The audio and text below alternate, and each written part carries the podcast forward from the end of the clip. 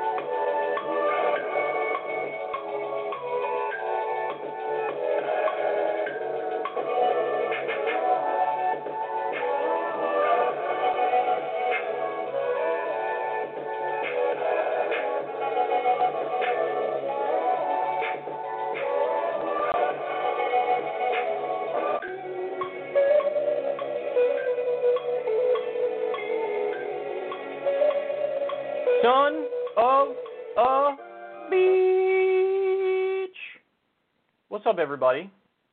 Welcome to the show. Boy, oh boy, do we have some good news today. We got a lot of good news today. Um, we got the studio in a little bit of a different configuration.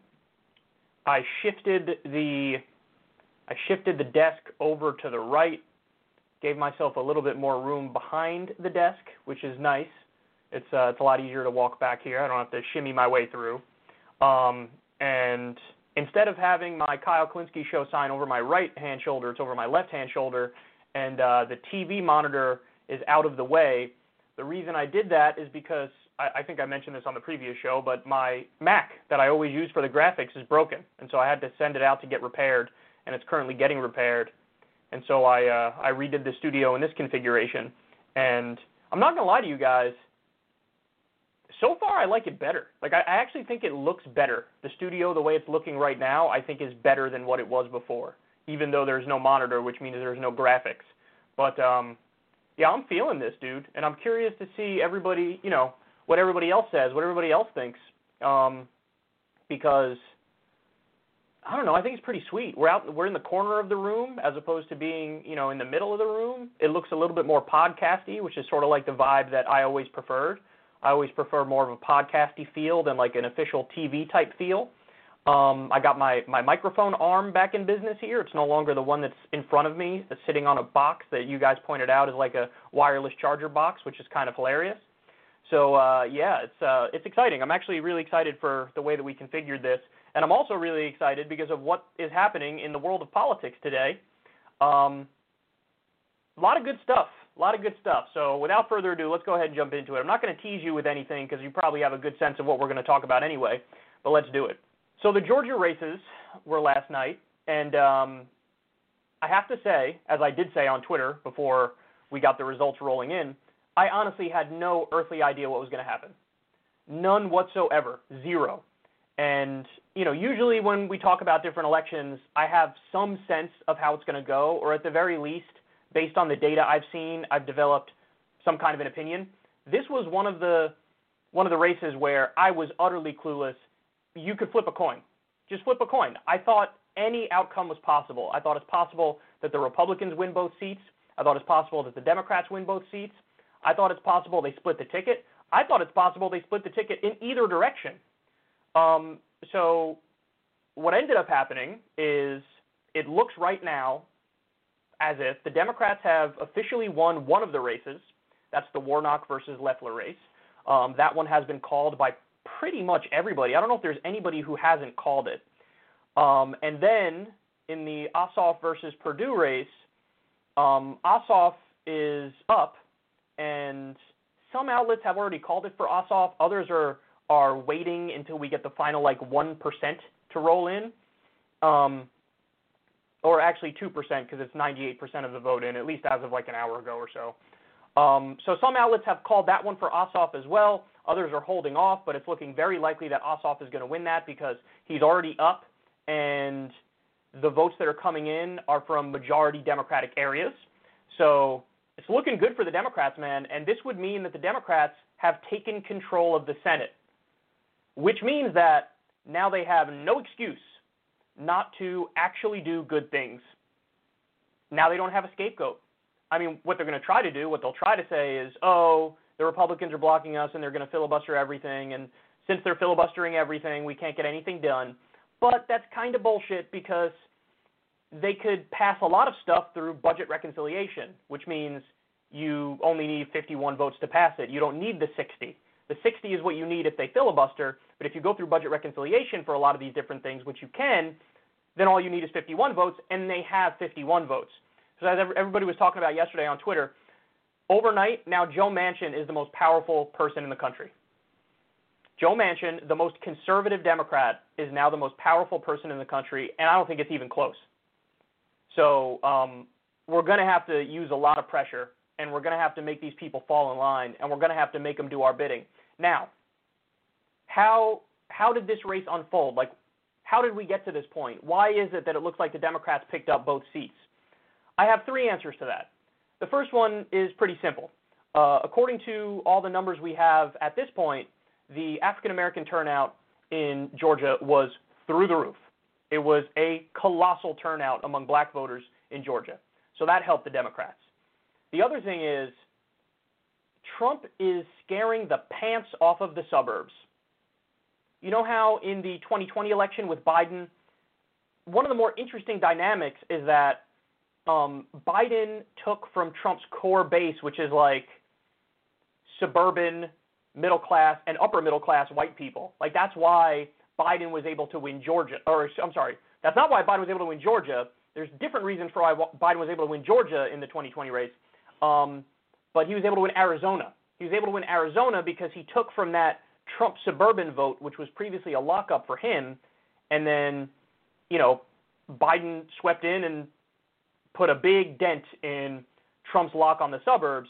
And what we saw in this race is a similar dynamic where now the suburbs are like, they're done with Trump.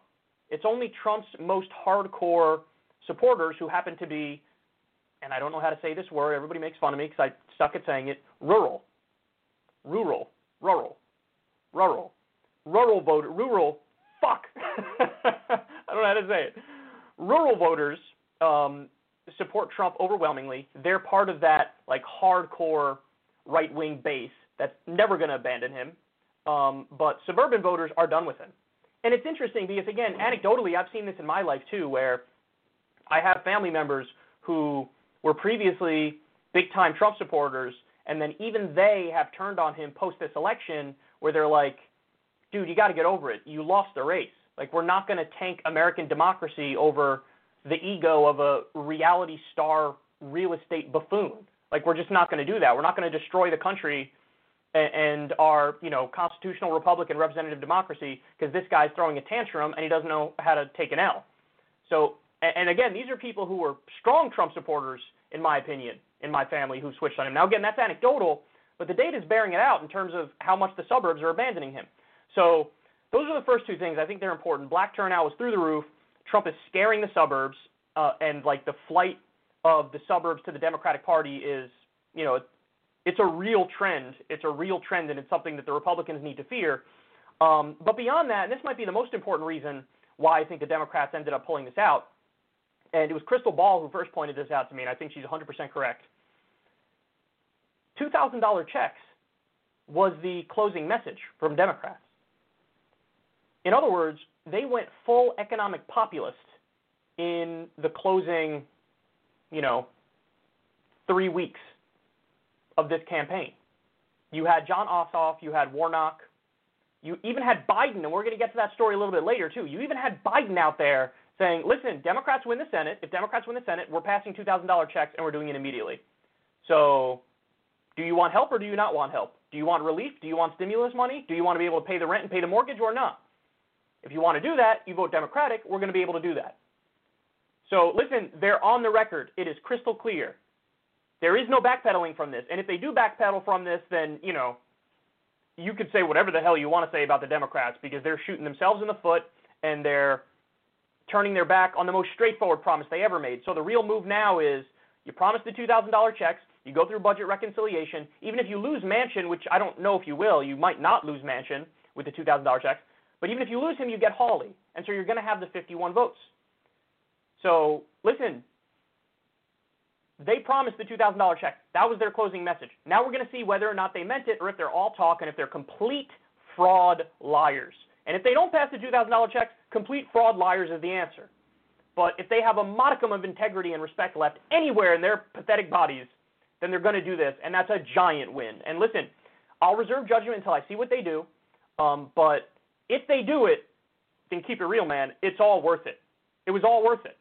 It was worth it for the Democrats to win back the Senate. It was worth it for Biden to become president. Um, now, here's why I didn't know how this election was going to unfold because I thought it was a little more complicated than the the way Krystal Ball laid it out.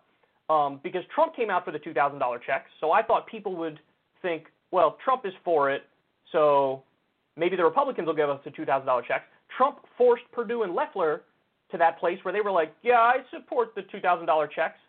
Um, so I thought it was a little more complicated, but no, it turns out the American people really were following it, and they realized who's most responsible for blocking the $2,000 checks. It's a man by the name of Mitch McConnell. Because Trump said, I want $2,000. Pelosi said, bet, I'm going to pass that through the House right now. They passed it through the House, and then it was sitting with Mitch McConnell, and Mitch McConnell put a poison pill in the bill, or poison pills, I should say, the Section 230 thing he put in there, and he put in I, maybe the thing about renaming the Confederate bases, and tanked it on purpose. His point was to tank it on purpose. And the American people were following this close enough because people are hurting so much that they were like, oh, I see who the problem is here. The problem is clear, clearly Mitch McConnell. The problem is the Republicans. And even though Trump came out at the last minute for $2,000 checks, he's gone. So Biden says he's going to do it. They tell me if the Democrats win the Senate, they're going to do it. Okay, so here we go, baby. Let's go. Let's let's do it. Let's do the $2,000 checks. So what does this show you? It shows you what we've been screaming from the rooftops from day one, which is economic populism is the way to go. If you run on economic populism, people will go, oh, that's pleasant. I think that will help me. I want to vote for the person who's going to materially help me. And so here we are. They voted for the people who said they're going to materially help them. Um, I mean, this is this is great. This is great for the Democrats. This is terrible for the Republicans. They're now caught. They're caught in a weird place because the party's fracturing right in front of our eyes. You have the Trump right, and then you have the more establishment right. And there's a big split that's opening up more and more as we talk. And it looks like the GOP is headed for a civil war. And um, yummy in my tummy. That's not to say the Democrats have it all figured out. That's not to say the Democrats don't have internal strife. Of course they do. Of course they do. You have the left. There's a lot of tension between the left, who actually believes in Medicare for all and free college and a living wage and ending the wars and all these good things, Green New Deal, and the corporate Democrats who are just neoliberals, you know, who are fine with the status quo. There's a big fracture on the left, but there's been there's been for a long time. On the right now, this is the beginning of an internal fight that the likes of which we haven't seen in a long time. In a in my lifetime maybe. Maybe in my lifetime. So anyway, really good news for the Democrats, really good news for the American people insofar as they do the $2,000 checks. And hey, moving forward, maybe you learn a lesson. The lesson is if I materially help the American people or, or promise to do that, they will reward me. So listen, credit to Bernie too and to Hawley because they dragged that Overton window back to the left. As soon as they came out and unapologetically argued for, originally Bernie wanted to do the $2,000 a month and he was signed on to that bill with Kamala Harris of all people, who then never said another word about it, but I digress. But then Hawley and Bernie brought back up $1,200 checks when the consensus in D.C. was let's do a stimulus bill with no stimulus checks. Bernie and Hawley stepped up and they were like, how about no? How about we do $1,200 checks just like the last time? How about that?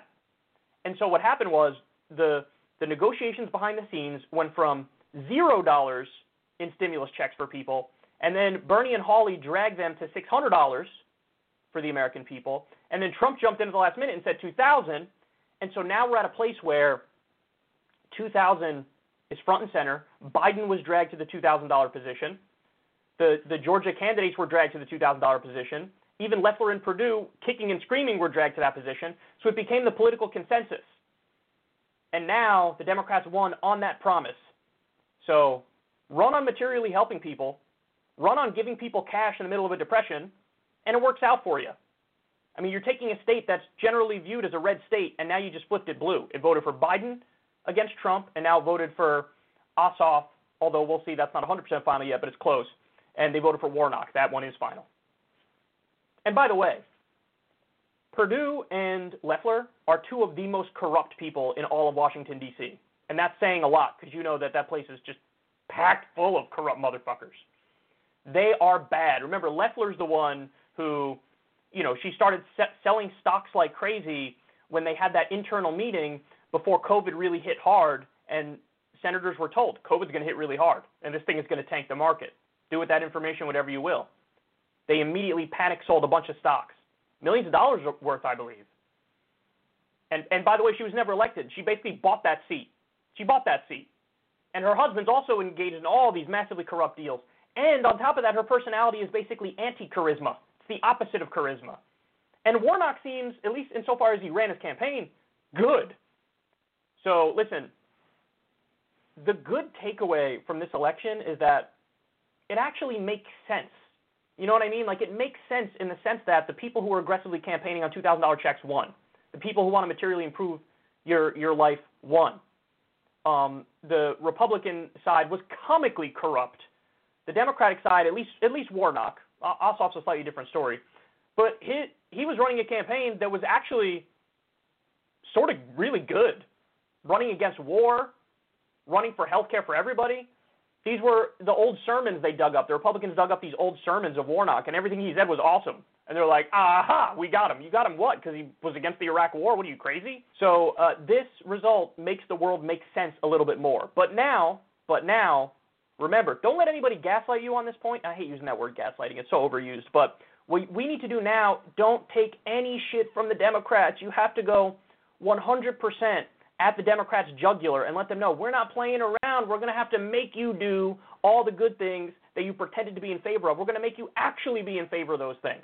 So don't let anybody try to play the rah rah Team Democrat thing on you. Make them do the stuff they said they were going to do. But either way, it's a positive result. Everybody should be happy about this, and $2,000 checks may very likely be on the way shortly. Okay, next.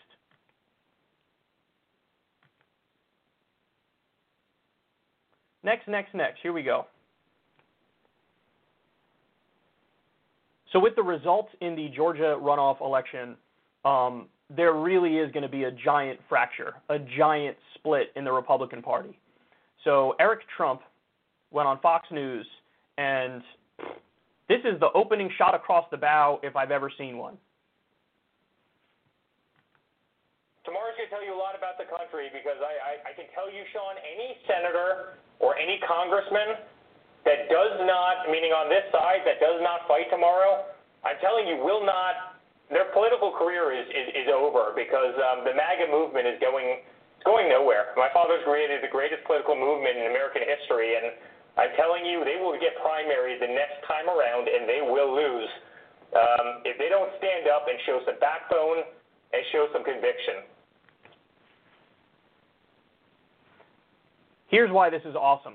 What they're trying to do is the Justice Democrats approach to the Democratic Party. They're trying to do that with the Republican Party. But here's the difference, and this is a big difference. For the Trump people, it's not ideological. So, in other words, it's not like Eric Trump is saying, here's our position on free trade. We want to keep jobs in the U.S. Other Republicans want to outsource the jobs. If they don't come to our position on free trade, we're going to primary them and we're going to win. He's not saying that. He's not tying it to war. He's not tying it to regulation. He's not tying it to any particular policy issues. What he's saying is if you're not sufficiently sycophantic to my daddy, we're coming for you. Now, what does he mean though? Like, how does he want them to be sycophantic? He wants them to contest the election result. The election result that was counted and then recounted in a lot of the key states like Georgia, and then recounted again in a lot of the key states, and then certified by the Electoral College, and then now it's going through just a formal proceeding. This is not substantive in any way. The election's over, but it's going to be approved by Congress now. Again, it doesn't matter if they approve it or not. It's just it's just tradition that they go through that. He wants Republican senators and Republican congressmen to object to the results of a Democratic election. Listen, they had their day in court, dog. You know this, I know this. They went to court, what is it, over 50 cases, over 60 cases, and they won one on some procedural nonsense. But, like, you know, over 99% of the cases, actually, I'm not good at math. Maybe it's not 99%. They won, they won all but one of the cases. The Biden side won all but one of the cases, and the one that they lost was irrelevant. It didn't change the outcome at all. So you had your day in court. So what are you asking for? What he's asking for is come out against the Democratic result or face our wrath, face the wrath of the most hardcore 20% or 30% block of the country that makes up Trump's base that will abandon him never. I mean, it really, it's a big ask. It's saying, hey, come out in favor of authoritarianism and against democracy, or we're coming for you. And guess what? The Republicans are terrified of this. They're terrified of it. Now, to my surprise, the numbers are still relatively low in terms of who's going to contest the election. It's something like 11 senators or 13 senators at, at most. Um, I thought there was a chance Trump could get over 50% of the re- elected Republicans to be on his side. In the House, it'll be, I don't know what percentage is going to be in the House, but I suspect more in the House than in the Senate are going to contest this thing. Um, and that's pathetic, but it's also like exactly what you should want if you're on the left because you're going to see an insane civil war on the right. You're going to have the Trumpist right versus the establishment right, and it's going to get ugly. And it's even harder to resolve these disputes if it's not policy based. And it's not policy based, it's Trump cult based. So what's going to happen? Listen, I told you, you have like you have like the Mitt Romney wing of the party, which is like, hey, get over this guy, get past this guy. He's tanking the whole party. And, you know, he's trying to go back to like GOP classic, which is not good. Don't get it twisted. They're still wrong on like virtually every actual policy issue. But he's trying to get back to some of the norms and the decorum. And then you're going to have the Trump right. Somebody like Ted Cruz falls more in line with that. You know, the people who are basically out there trying to pretend like they are him when they give speeches and they tweet and whatnot um, they're going to act like, oh, the election results is fraudulent. And by the way, a lot of the people who are saying that on the right, like Ted Cruz, Ted Cruz and Josh Hawley know the election isn't fraudulent. They know that's bullshit. They're doing it for purely cynical political reasons because they want to be president at some point. That's why they're doing it. There are others who are dumb enough to really believe it, like I think Marsha Blackburn and Louie Gohmert are dumb enough to believe all the conspiracies about uh, Dominion voting machines and Venezuela secretly controlled our election and all that stuff. But it's going to be a fight, dog. It's going to be a fight. They're going to be at each other's throats, and um, buckle up, get ready for it, because he's he's letting you know in advance. He's saying if you don't do the things we want you to do, if you don't fall in line and support my dad, if you're not pro-authoritarianism, then we're going to primary you. And guess what? These guys still have a lot of juice with the hardcore base of the party. They do. They do. But if that side if that side wins, we already see electorally Trump's not doing well anymore because he totally lost the suburbs. So there really is going to be a giant fight behind the scenes. It's going to be Trumpism versus standard Republicanism, Republican classic ideology. That's what it's going to be. And um, I can't wait to watch it. I can't wait. By the way, it doesn't matter who wins in that fight because they're both terrible. like both sides of that are absolutely terrible. But um, with a fractured right, possible the Democrats could get a lot done if they actually believed in anything and wanted to fight for anything, which are big questions, gigantic questions. Um, but let's see it. Let's see the disintegration of the right, the crumbling of the right, right in front of our eyes. Because I'm telling you, man, that's sort of what's happening. And it's going to get ugly, and we can cheer it on from the sidelines. The next fight is going to involve Mike Pence. Because they want Mike Pence to somehow overturn the election results on his own. He can't do and he's not going to do it because he can't do it. And so then all the Trump people are going to turn on Pence. They're going to eat each other, and it's going to be glorious. Okay. Let me actually change the lights behind me.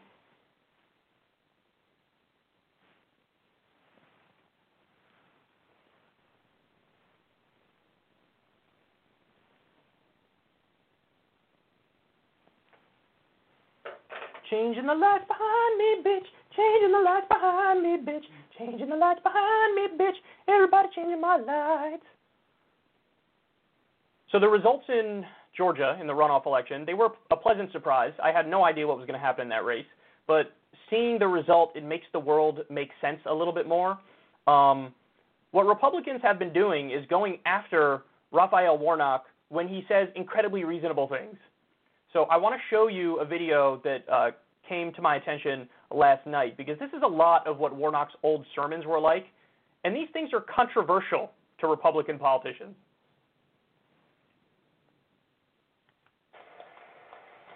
The problem with folk who live inside of gates, gates in front in front of our churches, the gates we build in front of our communities. I'm not hating on those of you who live in a gated community. I'm talking about a mindset this morning.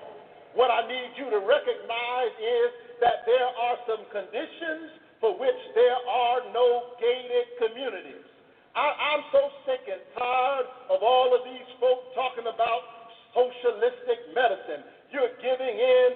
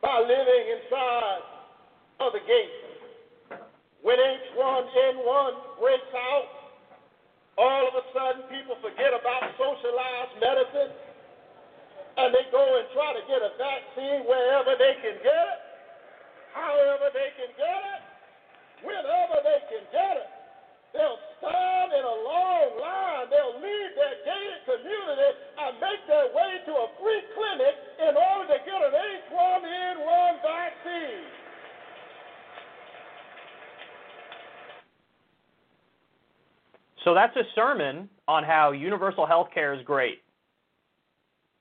That's a sermon on uh, just an outright defense of quote unquote socialized medicine. That's what that is.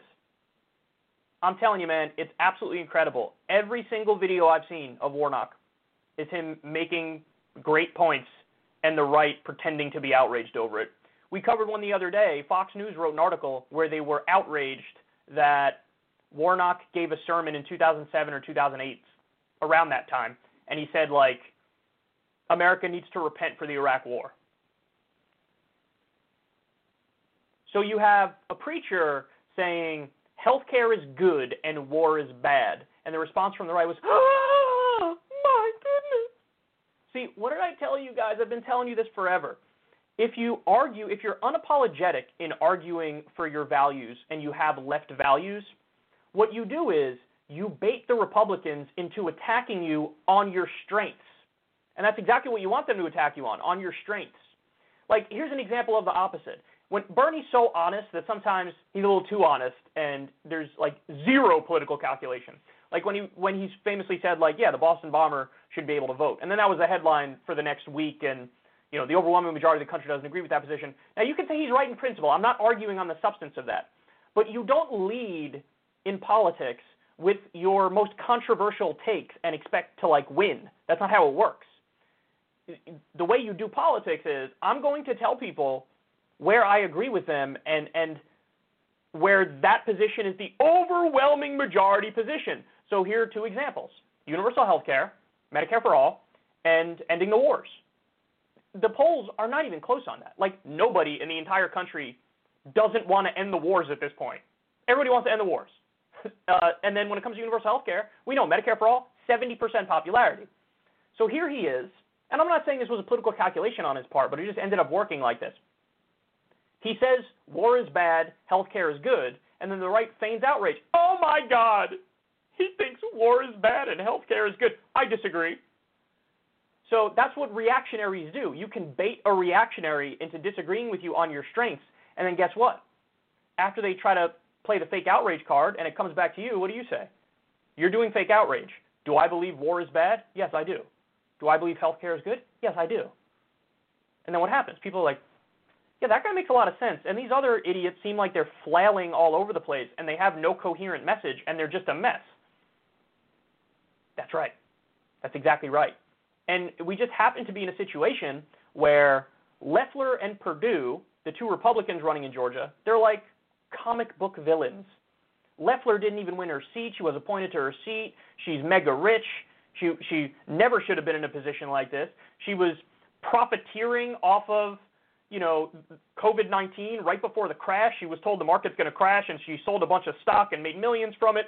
Her husband's out there doing corrupt deals with China and other, you know, foreign countries, and they're a mess. They're a mess. They're terrible. And so here you had a candidate who seemingly believes in stuff, right? He seemingly believes in, in what he's talking about here. He's arguing for good things, and now the world makes a little more sense because that guy ended up winning. You know, Ossoff's a little bit of a different case. He's not as good as Warnock, at least in terms of how he campaigned, but he's definitely better than Perdue. And uh, looks like he's going to pull it out as well, although that's not 100% yet. Warnock is 100% that he won. Um, but I love this. Guys, this is what you do. Don't be afraid of your own shadow if you're on the left. Don't be afraid of it. If somebody's trying to like act like it's an outrageous position to be in favor of Medicare for all, or it's an outrageous position to want to end the wars, or it's an outrageous position to want to like have a living wage, or it's an outrageous position to want the $2,000 checks, this is where your response is, no, it's not. And you're an idiot. Sometimes that's all you got to do. So all of these attempts to like got ya, Warnock backfired. They backfired massively. So take note, guys. Take note. We're learning a lot as to how to move forward, how to fight for the people, how to campaign. You know, the Democrats' closing message in these races was $2,000 checks are good and we're in favor of them. If you vote for us, we're going to get you those checks. That was the closing message. And they won. So let the right engage in their civil war, Trump people versus the establishment Republican people. Let that happen. Let them beat each other's throats. And uh, we're, we're learning lessons on what the most productive way to move forward is. And I think Warnock shows us a great path because he keeps baiting his opponents into attacking him on his strengths. Okay. Next. Gotta change my colors again. Gotta change my colors again, bitch. Gotta change my colors again, bitch. Okay. Next, here we go.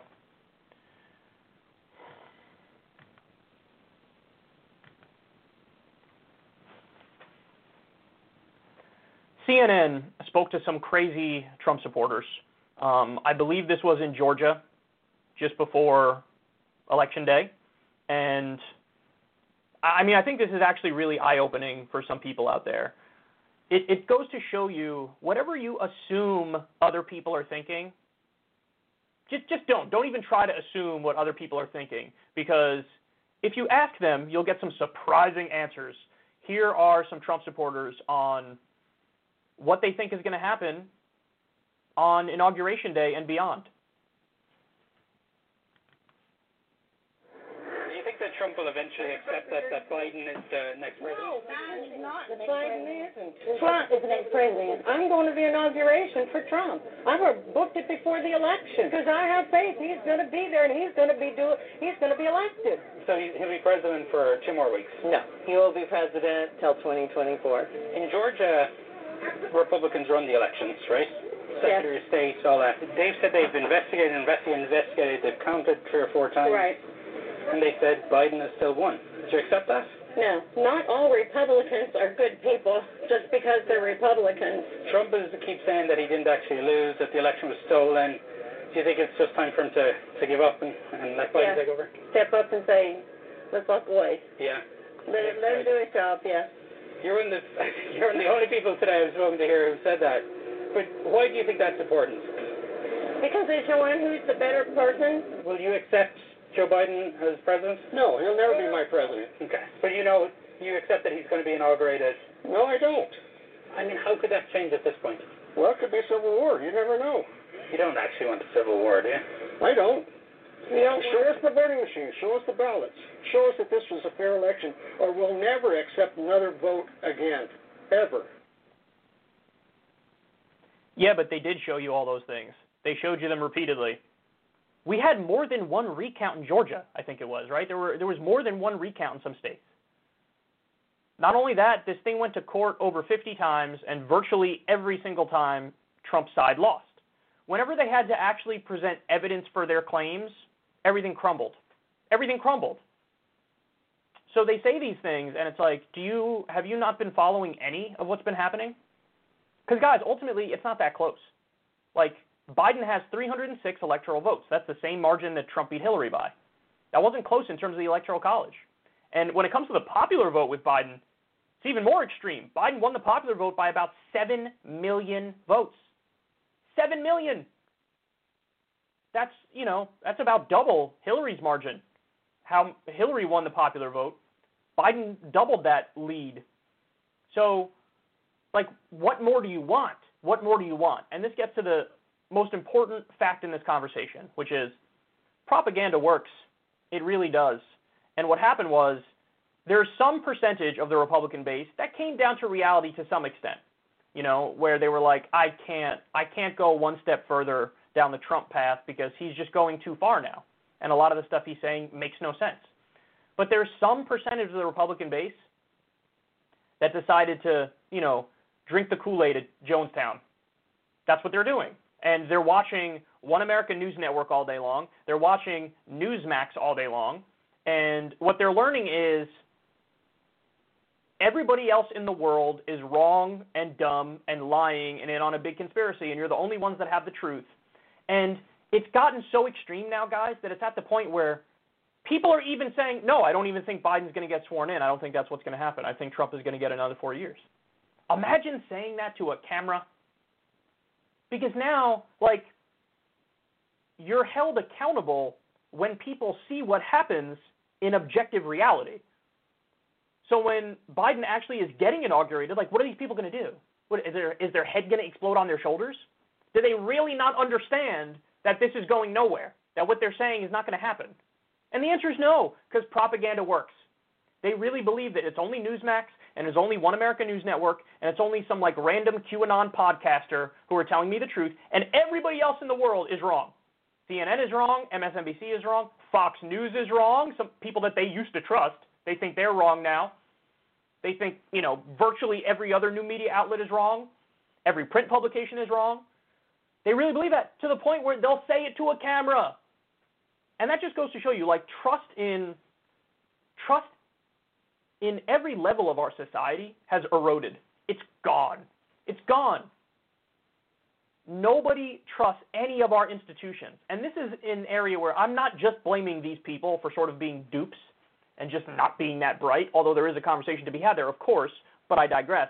It's also the fact that, yeah, all of our institutions have been screwing these people for so long, our media has been lying to these people for so long, that they are searching out alternatives to try to give them the truth, and they just happen to settle on outlets that are even bigger bullshitters, even bigger liars, who have no idea what they're talking about. But what's amazing is, just like a cult, I wonder how these people will react when the reality does smack him in the face.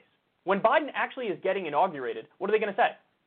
What are they going to say? When Biden's actually getting inaugurated right in front of their eyes, when Biden officially becomes president, when Trump has to go to Mar-a-Lago, what are they going to say? I don't know what they're going to say. I don't. Some of them might hold on to the delusion even further. Some of them might do that. Some of them might have an awakening moment. You know, I think some people on the right had their awakening moment when it was Fox News that called the election for Trump, and they said, oh, "I guess it's nonsense. I guess it's done." So I don't know what it's going to take, man, but all I know is that this level of self delusion is genuinely scary to me. And you watch this and you sort of begin to understand how something like the Jonestown Massacre could have happened. You know, you can actually convince people of wildly inaccurate things, things that would make you laugh when you first hear it. People can get convinced of it, which shows that to a large extent, people are almost infinitely malleable. Not fully, but almost infinitely malleable. And um, there's a lot of charlatans, a lot of con men, a lot of frauds, and these guys just head over heels in love with this particular charlatan, con man, and fraud. I mean, these people think Trump really is the end all be all. They do. They think he's God. They think he's heavenly. They think he's a demigod. Because nothing else makes sense. Like that's that's the core belief that makes this all make sense to them. That he can somehow, you know, override all rules of reality and get his way. And I think 2016 also helped in breaking people's brains because everybody was so convinced Hillary was going to win, and then Trump won, and so people said, "Oh, I'm just never going to bet against this guy ever again, ever." To the point where even though he lost and it's been demonstrated over and over and over, and it's been verified over and over and over, they're still saying, "No, Biden's not going to be president." Really eye-opening moment, man.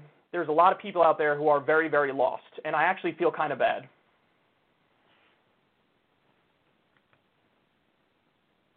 Okay.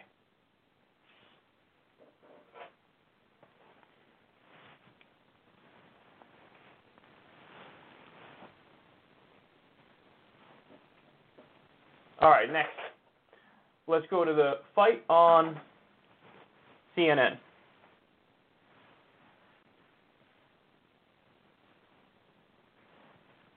There's a lot of interesting stuff happening in the world of politics today. The Georgia runoff election is, you know, the most important one.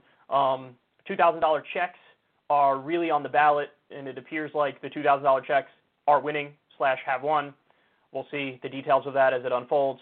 But uh, the the brilliant minds over at CNN, the day of it is either the day of or the day leading up to the Georgia election, um, they were real. They were really focusing on a high-minded conversation here. Don Lemon on his show. They're really going to get into the details and the specifics of political strategy, of how to implement policy, of the path forward to unify the country. Let's look at this high minded, brilliant, genius conversation they ended up having on CNN. But is it stupid? It is stupid. Okay. Meant trigger. If they, you know, you know damn well if it's Anthony, you're too smart for that. Okay. Well, you work for Trump, so I don't know. I didn't. Anthony. Well, I mean, You're listening to Ted Cruz.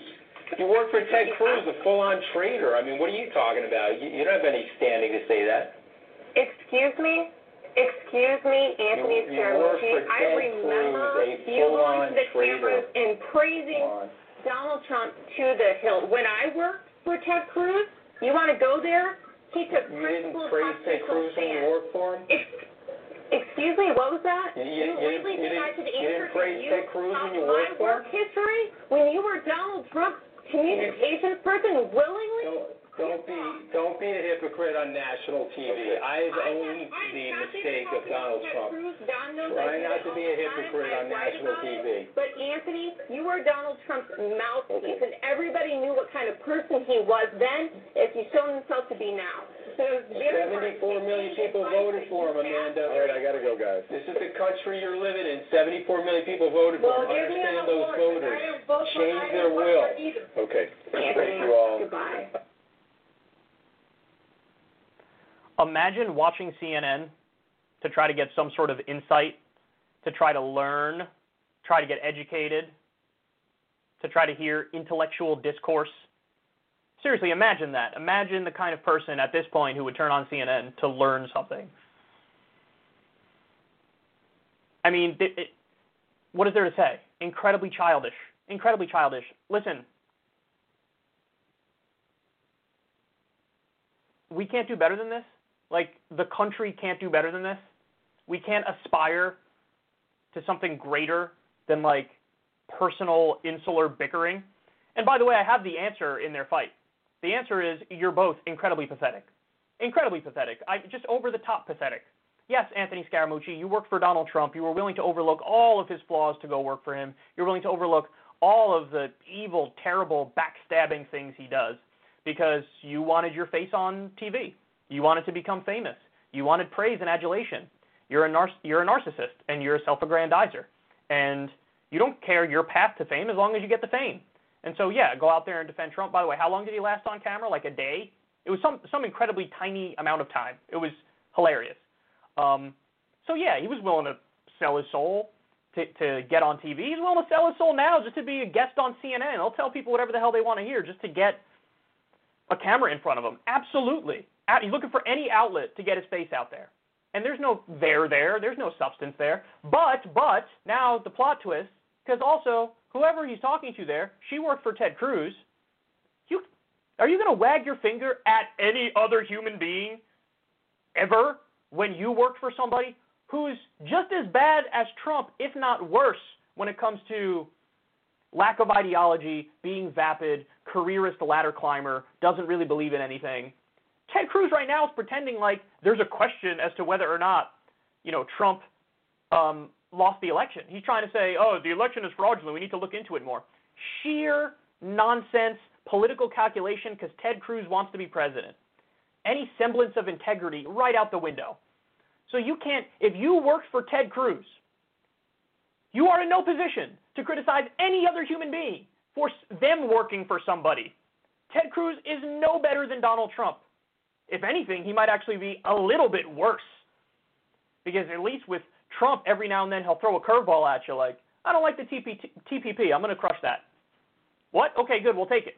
It was largely bullshit because he took provisions from that and put it in the new NAFTA. But anyway, I digress. Point is, every now and then he'll surprise you with something interesting. Whereas with Ted Cruz, nonstop, wall to wall, conservative, far right propaganda, uh, nonsense, and never been right about anything. Is a sli- slimy career politician. Me, I Ted Cruz. Me. I like how I'm doing the Pat Robertson shoulders as I do the Ted Cruz impersonation. But he's useless. Terrible narcissist career climbing, vapid loser goon. That's Ted Cruz. So bite your tongue. Bite your tongue going after Scaramucci for working for Trump. Here's the reality everybody who is on that screen is annoying as fuck. Don Lemon, Ana Navarro, every single one of them, totally useless. Useless. By the way, what should the job of CNN be? The job of CNN should be to be a watchdog of the government. But they end up being a guard dog of the establishment.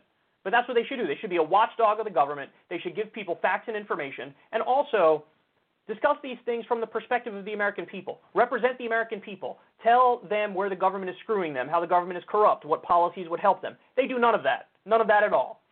You know, the way it generally works is CNN is rah rah Democratic Party, MSNBC is rah rah Democratic Party, Fox News is rah rah Republican Party. Nobody's telling you the truth. It's all partisan garbage deeply unimpressive people host on all these channels. I mean, Don Lemon. Imagine turning on Don Lemon to learn something or get an interesting take. No, you're going to see stuff like this petty personal bickering for no reason when both of these people are shameless and soulless. If you worked for Ted Cruz or Donald Trump, I don't want to hear anything. There's no moral preening or grandstanding because you're at the bottom of the barrel. All right, next.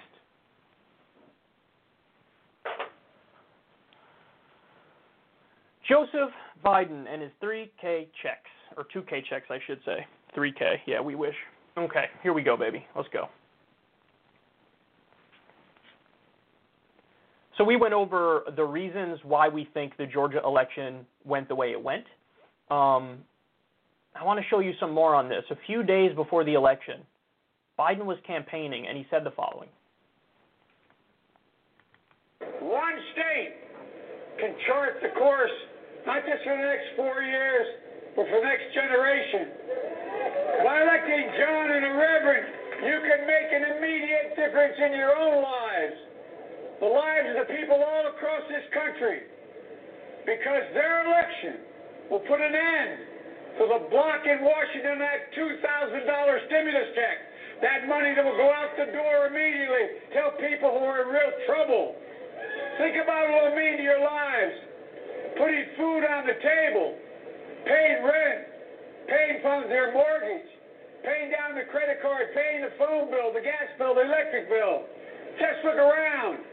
Millions of people in this country out of work through no fault of their own. No fault of their own. And if you're like millions of Americans all across this country, you need the money, you need the help, and you need it now. Look, Georgia, there's no one in America with more power to make that happen than you, the citizens of Atlanta, the citizens of Georgia. So, three reasons that the Democrats won in Georgia. Number one, the black vote was colossal. There was a giant turnout among the African American community. Number two, Trump is absolutely scaring the suburbs, and the suburbs are fleeing to go Democratic. And number three, and again, I think this is the most important one, they closed with a populist economic message. Here's Joe Biden saying, listen, vote for the Democrats, we're going to get those two $2,000 checks to you. Don't vote for the Democrats? Okay, I- I'm I'm telling you what we're going to do. What are the Republicans going to do? They're not going to do anything. McConnell's going to keep blocking this thing or slipping poison pills into the, the bill on it. The House passed it. The House Democrats passed the $2,000 checks. They did. They, they passed it. Then it went to McConnell, and McConnell tried to kill it. Even Trump was for it, but McConnell killed it. You vote for the Democrats, that means we have a Democratic Senate. The House already passed the bill. The Senate is going to pass the bill. And I, President Biden, will sign it. Turns out that's a really powerful message. Turns out, vote for me and I will materially improve your life in the middle of this economic downturn. People hear that and go, oh, I love that. That's my jam. I'm going to go vote for him. There you have it, man. I, listen, I don't know how many times I could say it or how many ways I could say it. Politics isn't rocket science. It's not rocket science. You see where people are and you go to it. You want to know what percentage of the population is in favor of the $2,000 checks? 78%. 78%. 78%. And the overwhelming majority of the ones who are against it are probably wealthy enough where they don't need it, or they're just very hardcore libertarian types. Just free market all day long, and they view this as like a giant welfare check to everybody, so they're against it. 78% of the country is for it. Turns out when you say to the American people, I'm with 78% of you, they go, oh, sweet, okay, we're going to vote for you. Again, not rocket science, really not rocket science. If only they would do this on all the issues. I think it's like 80% that want to raise the minimum wage. Right in the same ballpark. 70% want Medicare for all in the middle of a pandemic. Only like 13% or something like that want to still be in Iraq or Afghanistan. Hey, let's get out of these wars and reinvest that money here at home. Give people education, build health clinics.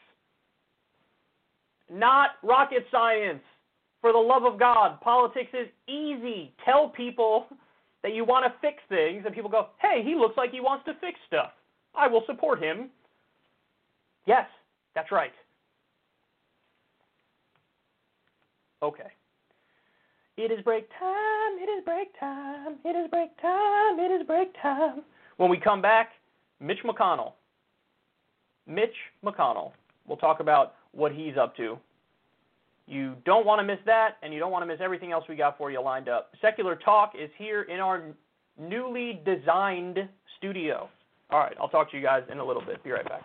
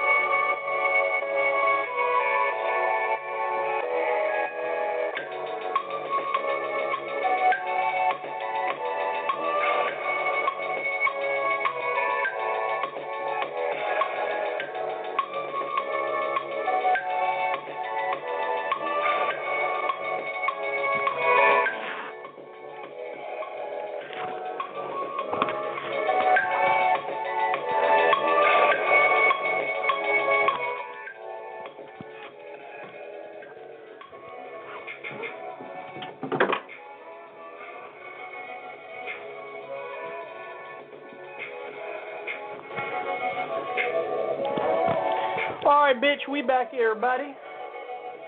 Welcome back to the show. Welcome back to the show. Welcome back to the show all day long. All right, let's talk about Mitch McConnell. Our boy Mitch. By our boy, I mean anything but our boy. Okay.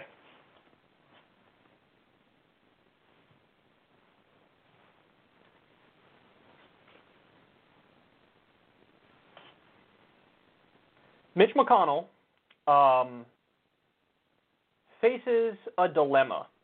Now, I don't really think it's a dilemma because the answer is obvious if you care about the country at all. Um, but he thinks he's facing a dilemma, and that dilemma is what are Republicans going to do when there's basically this procedure which is ceremonial, which verifies the election results, and you have the Republican president who's denying the results of the election, and you have a large portion of the base that's denying the results of the election, and you have a bunch of Republicans who are afraid if they don't deny the results of the election that their political careers are over. So, Mitch handled this? Well, let's take a look. So we have um, this is from Politico, this quote. McConnell told senators on a recent conference call that this is a very difficult decision for each one of you. You each have to make it yourselves, recounted Senator Kevin Cramer. I voted twice on declarations of war, and he said, This is right up there. But there's a lot of noise out there, and I won't judge anybody for their decision. So, what he's saying is, hey, if you want to like casually vote on the side of overthrowing the democratic will of the people, who am I to judge you? That's his argument. That's his argument. His argument is hey, if you want to symbolically put your middle finger up to the United States of America, a country that's supposed to be a constitutional republic and a representative democracy, I get it. This is a hard decision. This is just like this is just as hard as it's been to vote on the wars that I voted on. By the way, that really does put it in perspective too, doesn't it? Because like all the wars that have been voted on since Mitch McConnell has been in Washington D.C., every one of them you easily vote no on. You know, like I get it, there was propaganda at the time, and so people were, were overwhelmed. But I mean, if you actually were a critical thinker and you looked at the evidence, you'd be like, we're not going to do an illegal and offensive war against a country that didn't attack us, like the Iraq War, for example. So those, like the decisions in those votes, yes, they were very consequential, very important decisions, but like, if you're a reasonable person with a conscience, you go, oh, of course I'm voting no on this. To him, it's like, oh, this is really hard. And I'm sure he voted for every one of those wars. Um, but he's acting like this is a tough decision. This is not a tough decision insofar as you actually care about the United States of America and the fact that we're a constitutional republic and a representative democracy. We have an election. The election, 306 electoral votes went to Joe Biden. That's already been verified by the Electoral College. When it comes to the popular vote, Biden won by over 7 million votes. This isn't tough. This isn't tough. And then even if you think, no, seriously, I think there was some funny stuff going on. Okay, well, how do you address that grievance? Very simply, you go to the courts. And what happened? They went to the courts. And when they went to the courts, the court said, yeah, we took a look at everything that you're claiming, and there's nothing here, or certainly not enough to overcome the election. See, that's the point that I get is so baffling to me, which is like, even if I grant you a lot of the points that the people who think this is a fraudulent election, even if I grant you a lot of your points, Biden still wins because there's not nearly enough of a problem, there's not nearly enough fraud to overthrow three or four states. It's not there. So there, even if I grant you stuff, you still lose. Trump still loses. There's no real issue here. So the fact that I mean this is you can't you can't vote against certifying the results and also pretend to care about democracy. If you vote against the results, you're saying I'm an authoritarian. That's what you're saying. So Ted Cruz, Hawley, however these people react, Gohmert in the House, if they react like they tell us they're going to react, okay, they're authoritarians. It's that's like the definition of it. I'll override the will of the people because this con man is pretending like he won, and I have political aspirations in the future. So now again, this is symbolic, but I think it says a lot when if you're willing to take a stand on this, to side with Trump over like the way our country functions, man, that's dark. That's dark. Another funny point about this is McConnell demands ideological consistency and purity from people in his caucus. He does. That's what he does. That's why the Republicans are always, almost always voting as a bloc on stuff. The one time that he's allowing people to like follow their conscience and do whatever you want is when the question is, should we override the democratic will of the people? Should we override an election that's been decided? It's the only time he's like, follow your conscience, bro. Every other issue, he's demanding ideological purity uh, to vote with corporations and vote with far right interests. Every other vote, this is what McConnell demands. With this one, he's like, follow your heart. Incredible, man. Incredible. Really gross. And these people are exactly who we thought they were.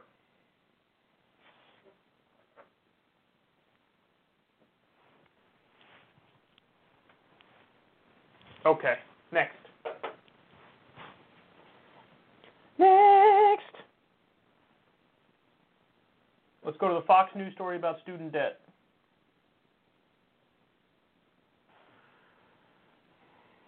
Fox News talks about student debt.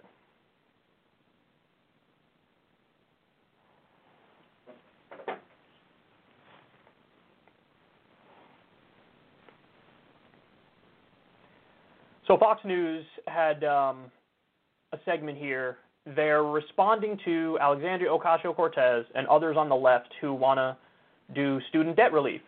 Look at what they had to say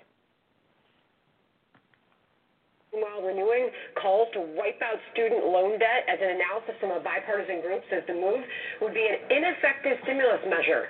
Here's a response from AOC herself. We have to push the Biden administration hard. This whole thing, we can't cancel student loan debt, is not going to fly. Charles Payne is the host of Making Money with Charles Payne on our sister network, Fox Business. He joins us now. Charles, you and I have been talking about these calls by some progressive Democrats four years. I mean, we, we remember Bernie Sanders really starting this push, but that policy group that looked into it said this eliminating 1.5 trillion in loans it says would translate to just $90 billion or less in cash available to spend in 2021 and 450 billion over the next five years. So they're saying this is ineffective as far as a stimulus for the American people. And you say what?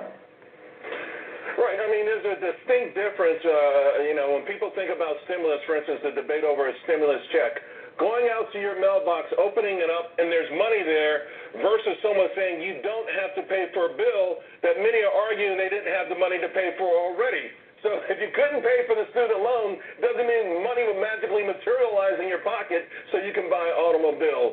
This thing has been chopped down every which way possible. And more importantly, you know, uh, the part about this sort of being something to help the disadvantaged, to help blacks and Hispanics, if you really look at the data very closely, you look at where most of these loans are folks with master's degrees, PhDs, people who will make two or three million dollars over the course of their life, more than a high school graduate.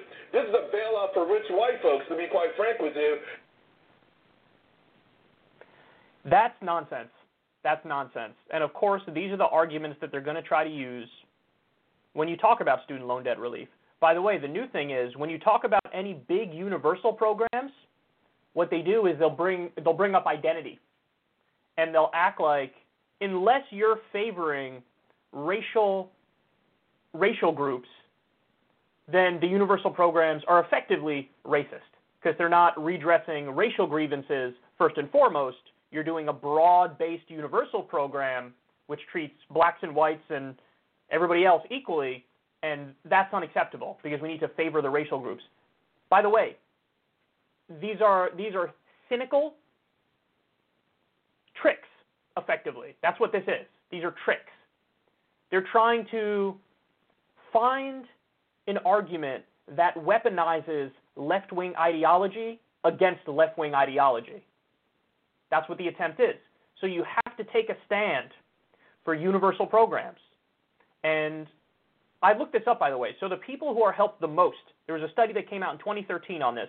The people who are helped the most um, with student loan debt relief It's people from families who make between $40,000 and $60,000. Now, he's making thing like, oh, it's all rich white folks. It's all rich white folks. Does that count as rich between $40,000 and $60,000 a year? No, that's middle class, right? I mean, it depends on where you live and all that stuff, of course, but pretty solidly middle class. Are there some people who are upper middle class who get relief? Sure, but that leads to the next point, which is it doesn't matter if you believe, as a matter of principle, that student loan debt shouldn't be a thing. It's like if you said to me, Kyle, if you wipe out medical debt, that mostly helps rich people. You know my response is? End. I don't care because I don't think medical debt should be a thing that exists. I don't think it should exist. So if I don't think it should exist, it doesn't matter who it helps if you get rid of it. As a matter of principle, it shouldn't exist, so get rid of it. You know? Like, I don't know why people struggle to grasp that point about a principled belief on something. You know, it's like saying, it's like, think about it like this torture. If you tell me I have this guy who committed a triple murder and did the most gruesome crime you can imagine, killed like a little girl or whatever, and we ended up torturing him, am I then pro torture because the guy's really evil? No, because it's a principled belief. As a matter of principle, you take torture off the table. Just as a matter of principle, you should take murder off the table. These are things that it the context is irrelevant. It doesn't matter what else happens, what else goes on. That's the whole point of having a moral, principled belief on something. And this is exactly how, like the, the Bush administration, weaponized people's feelings of sympathy and empathy, used that against them to get them to support torture. They said, hey, Al Qaeda attacked us on 9 11. What do you not want to torture Al Qaeda? And people were like, I care about the victims of 9 11, so yes, I'm fine with torturing them. And come to find out, it wasn't even Al Qaeda who we were torturing. We locked up people in Guantanamo Bay. We locked up people in Abu Ghraib who were totally innocent, who were picked up by Afghanistan warlords that we paid. And come to find out, Afghanistan warlords are not the most trustworthy people on the planet. And then they just shipped us their political enemies, and that's who we had locked up in Guantanamo Bay and Abu Ghraib and elsewhere. And once you believe in torture, there is no such thing as a little bit of torture. There is no such thing as only torturing in the right instances. Torture is wrong, full stop. Murder is wrong, full stop. Having student loan debt or medical debt is wrong, full stop. Because in a civilized society, these are things that you take off of the table. These are things that are a given.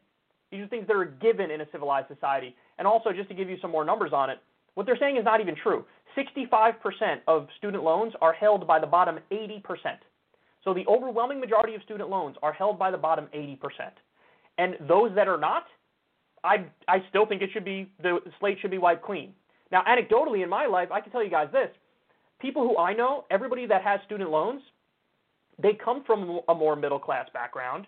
And it was a situation where their parents wouldn't pay for their college. Like people who are upper middle class or wealthy, a lot of times parents pay for their college so they don't have student loans. The people who end up taking student loans are like middle class. And so they end up taking the student loans, and then when they get out of school and they get in the real world, they have to worry about paying back their student loans. And it's tough to afford a car or afford a, a mortgage or whatever it may be if you're paying off the student loans. It's a very, very difficult thing. So the idea that it's not stimulus to take a giant bill off of the table for these people, are you kidding me? Of course it's a it's a stimulus. Because then, with the money that they now have that they don't have to pay for student loans, maybe they do get that car, rent a car, buy a car, you know, find somewhere else to live or whatever it may be. The idea that it doesn't provide stimulus, of course it provides stimulus. What are you talking about? But anyway, even anecdotally, I see that the more wealthy people, they had their parents pay for their college, whereas people who took out the student loans are like middle class as a general rule. It varies a little bit, but that's a big part of it. So, you know, I just all these arguments I find really disingenuous and stupid. Because number one, it's not even true that it mostly helps the upper middle class or the wealthy. It's just not true. And number two, even if it was true, I don't care. Because there shouldn't be, in the same way we shouldn't have indentured servitude, we shouldn't have student loan debt or medical debt. Wipe the debt slate clean and then get free college and get free health care. That's not too much to ask. All I'm asking for is basic social democratic reform in this country. That's it. Now, these people might listen to me talk and they might say, oh my God, he's so far left, he's so extreme. There's not a single thing I'm advocating for in this segment that isn't believed by a majority of the American people, an overwhelming majority of the American people. Everybody makes fun of me because I say overwhelming majority a lot, but it's true. That it's true. An overwhelming majority supports these things. So it's not like some sort of radical extreme. No, it's basic social democracy. And these people on these networks always cock block even that. Imagine cock blocking basic social democracy in the year 2021. Are you kidding me? The way for us to become number one in the world, by the way, in infrastructure, in a variety of different things, is to fully embrace social democracy. And maybe, in some instances, go beyond social democracy. But that's how we become number one. And instead, we have people arguing against student loan debt relief, which is just the dumbest thing I've ever heard. And a lot of these people, by the way, are the same people who wanted to massively add to the debt and the deficit by giving the rich another round of tax cuts and the corporations another round of tax cuts that they didn't need. Next.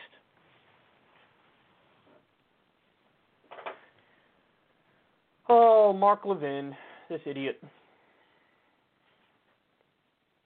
The people over at Fox News are uh, not handling the current political reality well. They really can't digest that Biden was elected president. Um, they also were terrified about what was going to happen in Georgia. Coming to find out, they were right to be terrified because the worst case scenario for the Republicans happened. Um, here's Mark Levin. This was before the Georgia election, and he is. I'll let him speak for himself here, but he is insane, and he's making insane arguments. Declaration of Independence and Constitution are being destroyed by the Democrat Party and the media. And they want to destroy what's left of it. We know this because the Democrats have announced their intentions. If the two neo Marxist Democrats running in Georgia are elected to the Senate, it'll be 50 50. And then the neo Marxists, they hope, purported Vice President of the United States, Kamala Harris, is not there yet, but they hope she'll be the 51st vote for the Democrats. So by the slimmest of margins, they're going to destroy our judiciary. They're going to destroy separation of powers. They're going to destroy the United States Senate by packing the United States Senate. We're going to have a rogue legislature that will pass whatever it wants, anytime it wants, and fundamentally alter every aspect of this society. And then finally, they want to destroy the Electoral College so Republicans can never win, and Republican areas of this country have lost, in effect, their franchise and their representation. That's how serious this is. We're standing at the precipice and we're looking into the abyss because this is the target. This is the target. The Democrat Party never much liked the founding of this country. It never much liked the Declaration of Independence and certainly not the Constitution. Early on in our history, it sought to destroy the Constitution. That's what the Confederacy was all about slavery, nullification, segregation, and they carried that through well into the 1900s. And now it's the party of the neo Marxist. They have never liked Americanism, they've never liked the founding, they've never liked the limits placed on them by the United States Constitution. If we don't win at least one seat, but both seats in the state of Georgia, which is supposed to be a Republican state, this country will be changed forever. If we don't fight on January 6th on the floor of the Senate and the House. That is the joint meeting of Congress. On these electors, we're done. And I want to explain this very, very clearly. We have Republican members of Congress who are going on CNN and MSNBC and anywhere else they can be heard saying this is an attack at the heart of democracy. Ben Sasse, Adam Kinzinger, others who should know better, Cornyn, Thune, McConnell, and there's more. And of course, the media promote them. The media say, look at this, look at this. They're trying to reverse the course of the election. They're trying to take the franchise away from the people. Let me be abundantly clear about this. I wrote a piece about this the other day. You may want to check it out. On January 6th, we learned whether our Constitution will hold. This might be top five most ironic rants of all time. Because what he just said there is if we don't overturn the election, we're done. Um, quote, this is an attack at the heart of democracy. He also says we have to defend the Constitution. He's saying all this as he's advocating for overthrowing the Democratic election. For overthrowing the results of an election where Biden got 306 electoral votes, which is the same margin Trump beat Hillary by, and where Biden won by over 7 million in the popular vote. So, how on earth can you scream about how you want to defend the Constitution and protect our democracy as you're calling to overthrow our democracy and ignore the Constitution. I mean, these guys are amazing. This is what I mean. I at least can have respect for somebody ideologically if they have principles and they have policy preferences and they've thought them through and they argue for them, even if we disagree on the policy. If you've thought this stuff through, you have policy beliefs, you have principles, and you stick by them, okay, it is what it is. The world's a complicated place. The world's a messy place. Not everybody is going to agree with Kyle Kulinski on everything. I got it, okay? But this is one of those instances. There's no, he doesn't have any principle beliefs. He doesn't have any ideology. His whole thing is I'm Mark Levin, Republican good, Democrat bad, Trump good, Biden bad. And everything else is just square peg round hole. Let me do a condescending rant with my annoying ass voice where I try to tell people that to protect democracy, we have to overthrow democracy. To, to protect the Constitution, we have to totally ignore the Constitution. This guy's, he's a joke. This guy's a joke. And this kind of extremism also leads to the further radicalization of the Republican base, which also has now turned them into people who watch One America News Network more than Fox News, people that watch Newsmax more than Fox News, because at least most of the hosts on Fox News were intelligent enough to admit, yeah, the election's over, Biden won. Hey, Mark, you've had your day in court, well over 50 court cases. You lost almost every single one. Trump lost every single one. You want to know why? Because he didn't win. He did. He lost. Hold the L, son. Hold the L. I mean, and what what was that part in the middle where he said they supported the Confederacy and segregation? Like what? So I get it. He's doing his old Democrats are really bad routine. I got it. But you went all the way back to the Confederacy and segregation. You do know that those were the conservatives of the time, correct? Yes, it was conservatives in the Democratic Party, but there was this little thing called a political realignment, which happened in the 60s, which anybody who knows anything about politics would know that and admit that. This is what I mean. It seems like he's just a liar. Anybody who is in politics and has made a name in politics and they try to obfuscate on the political realignment that happened in the 1960s, they're just, they have to be charlatans and con men and liars because every, you know, of course he knows, of course he knows that this isn't the same people. The people who were for the Confederacy and were for segregation. You had to know there was a political realignment. And then the Republicans started doing the Southern strategy, which is like, let's get all the Southern whites on our side. Uh, incredible. It really is incredible. Um, and then my favorite part is when he calls the Democratic candidates in Georgia neo Marxists. Jon Ossoff is a centrist. He is.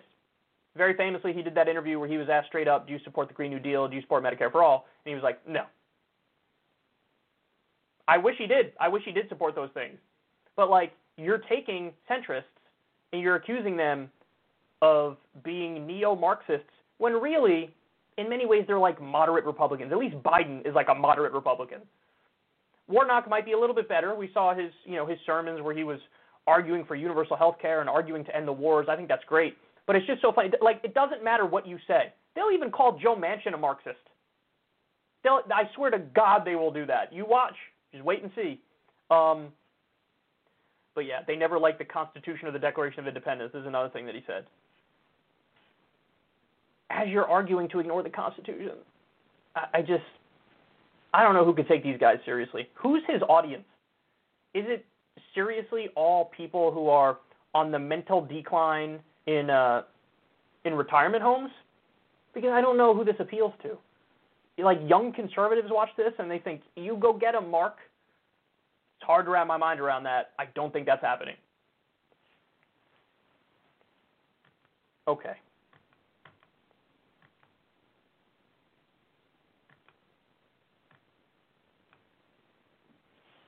We're going to go to Pence. Okay. The day has come. The day has come where the alliance between Donald Trump and Mike Pence might disintegrate in front of our eyes. And this has got to be a tough thing for Pence because he's the most loyal person ever when it comes to Trump. And um, Trump is now putting him in a position where like he can't be this degree of loyal without totally ruining his political future um, totally ruining any modicum or shred of integrity he has. He's just being put in a position where he can't do what Trump wants him to do. So Trump wants Pence to object to the certification of the election results in the Senate. That's what he wants him to do. Now, what Pence is doing is ceremonial. He has a ceremonial role. He doesn't have the ability or the authority to overthrow the election. The election's already certified through the Electoral College. This is just a formality. That's all this is. This is just a tradition. You know, just going through the motions. That's all it is. Trump has been convinced from right wing hacks and charlatans and frauds that, oh, no, no, he can overturn it. He can overturn the results. He really can't overturn the results. Um, but Trump is convinced of it, so he's been trying to pressure Pence into doing exactly that. And then we see this article in Business Insider. Jay Sekulow, President Donald Trump's impeachment lawyer and personal defense attorney, said Trump's insistence that Vice President Mike Pence reject the electoral results of several states is unconstitutional. Quote, some have speculated that the vice president could simply say, yes, I'm not going to accept these electors, eh, that he has the authority to do that under the Constitution. I actually don't think that's what the Constitution has in mind, Sekulow said on his Periscope show on Tuesday. If that were the case, any vice president could refuse any election, he added. It's more of a ministerial uh, pr- procedural function. Sekulow is one of Trump's most loyal backers and the latest high profile conservative figure to come out against the president's crusade to overturn President elect Joe Biden's victory in the 2020 election. Let me explain to you how big that is. Jay Sekulow is an insane far right wing attorney.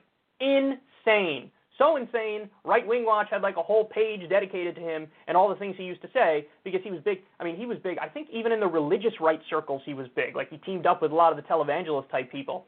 Just no decency in that man anywhere. Okay, and even he at this point is like, I you. That what you're asking for is not possible. That's not a thing. Pence can't just say, I don't agree. I'm going to overturn it. I'm going to overturn the results of the election. What, what would make you think he has that ability? Why would you think that? Because like some right wing talk show host said it. The hell do they know? They don't know anything. They've been making things up for decades now. So what are you talking about? So here we are, man. Here we are. Now Trump effectively is going to fully isolate himself where it's him and just his family, and even some in his family are probably rolling their eyes, and his most rabid supporters. Here we are. And Pence, I'm sure Pence has no idea what to do because in some ways, his political future is tied to Trump and tied to keeping that base happy. But in other ways, we just saw that the Republicans lost in Georgia, and the future of Trumpism is definitely in doubt. So Pence might want to also sort of hop off the Trumpism train, right, and and have his own path, which keeps him politically relevant. So he he definitely doesn't know what to do. He doesn't.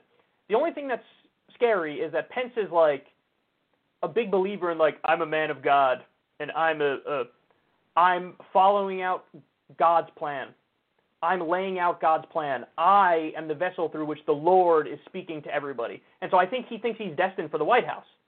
Um, but does he think he's destined for the White House by trying in a futile attempt to overthrow the results of this election in the Senate when he doesn't have that ability? I doubt it. I doubt it. I think he's probably smart enough to know I can't do this. This is not like what do you think is going to happen? Pence is going to say, "I reject the results," and then everybody goes, "I mean, he did reject the results. What are we going to do? Obviously, Trump's got to be sworn in now for a second term." Like what? So he's got to be conflicted because if Trump unleashes the hounds of hell on Pence, that's beyond a Republican civil war because that's a civil war within the civil war. Like right now, yes, you have the Donald Trump types versus the Mitt Romney types, the establishment wing versus the Trump wing. But if Trump goes after Pence, that's like the Trump wing going after the Trump wing. Nobody's been more loyal than Pence. So if he abandons you, god damn, you're the most unreasonable person on the planet. But he kind of is. So who knows what's going to happen? But there's another story that came out today that he secretly admits, Trump secretly admits behind the scenes, yeah, I know I'm done. Of course I know I'm done. So he's making his plans for after he's out of the White House. But he really is clawing and trying to push everybody around him to do more. Apparently, he was pissed that uh, Pence wasn't all in on the hashtag fraudulent election thing from the beginning. And Pence kind of was. Like, he tepidly said, we are allowed to fight this in the courts and all that stuff. But Trump wanted him to be more vocal, more supportive, more in favor of fraudulent election, got to overturn the results. And he was only willing to go to a certain point. And now he's asking him to cross a line that's like nearly impossible. So, if this bromance breaks up, Trump and Pence, pfft, Trump really knows how to isolate himself and alienate himself from all of the people who were his biggest allies and supporters. And honestly, that's that's too on the nose. That's too perfect for the kind of personality he is. Like he's such a narcissist. He's such a self-aggrandizer. He only cares about himself, and that has made him have some qualities that are like the most unlikable qualities in any human being on planet Earth. And so it might be the Pence Trump bromance might be coming to an end. That's something.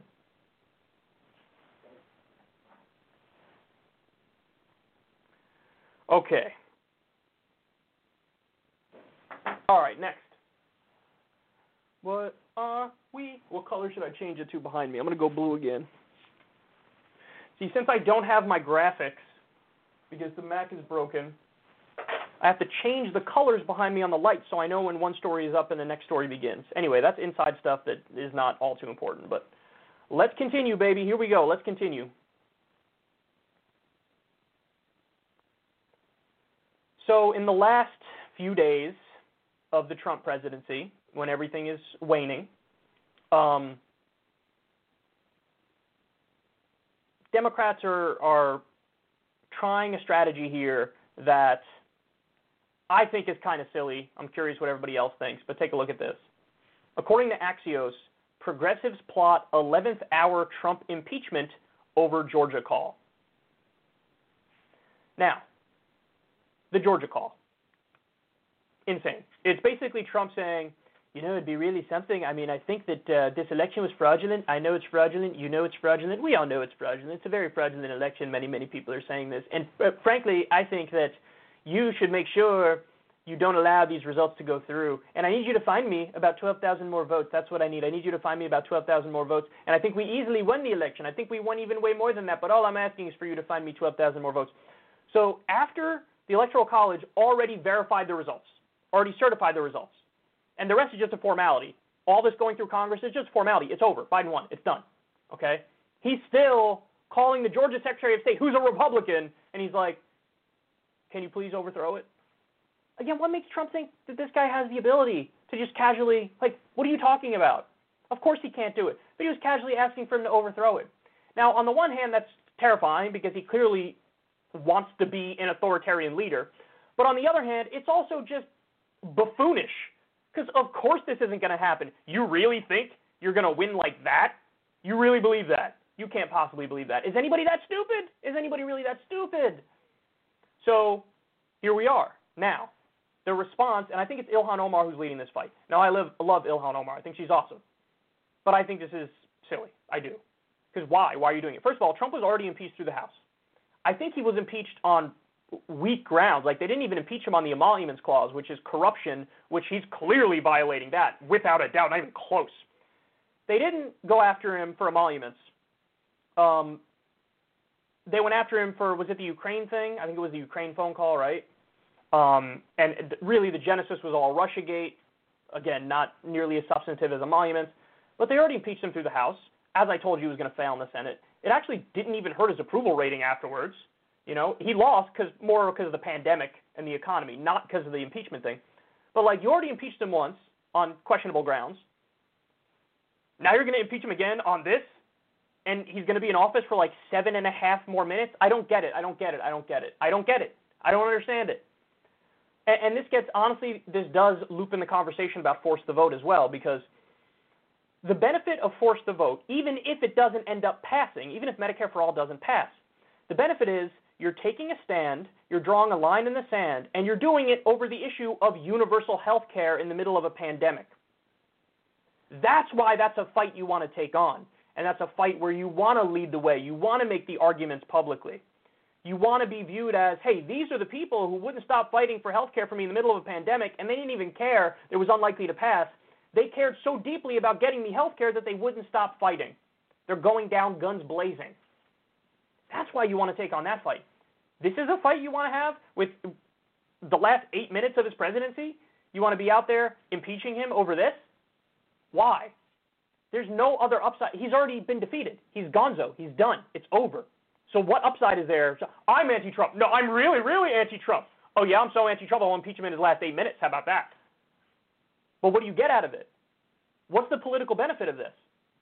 Now you could say, "Oh, I'm doing it on principle," but if you're doing it on principle, then why didn't you impeach over emoluments originally? Because that's a better reason to impeach. Or you can impeach him for materially supporting a genocide. Like that's the whole thing with Saudi Arabia. They gave him money through his hotel, so he gave them weapons, and they're doing a genocide in Yemen with our support. Supporting a genocide and being a, a corrupt oligarch is a much bigger problem than a phone call that he made. And in this instance, even if you say you're doing it in principle, I mean, okay, but then do the emoluments one, do the genocide one. Why pick this one?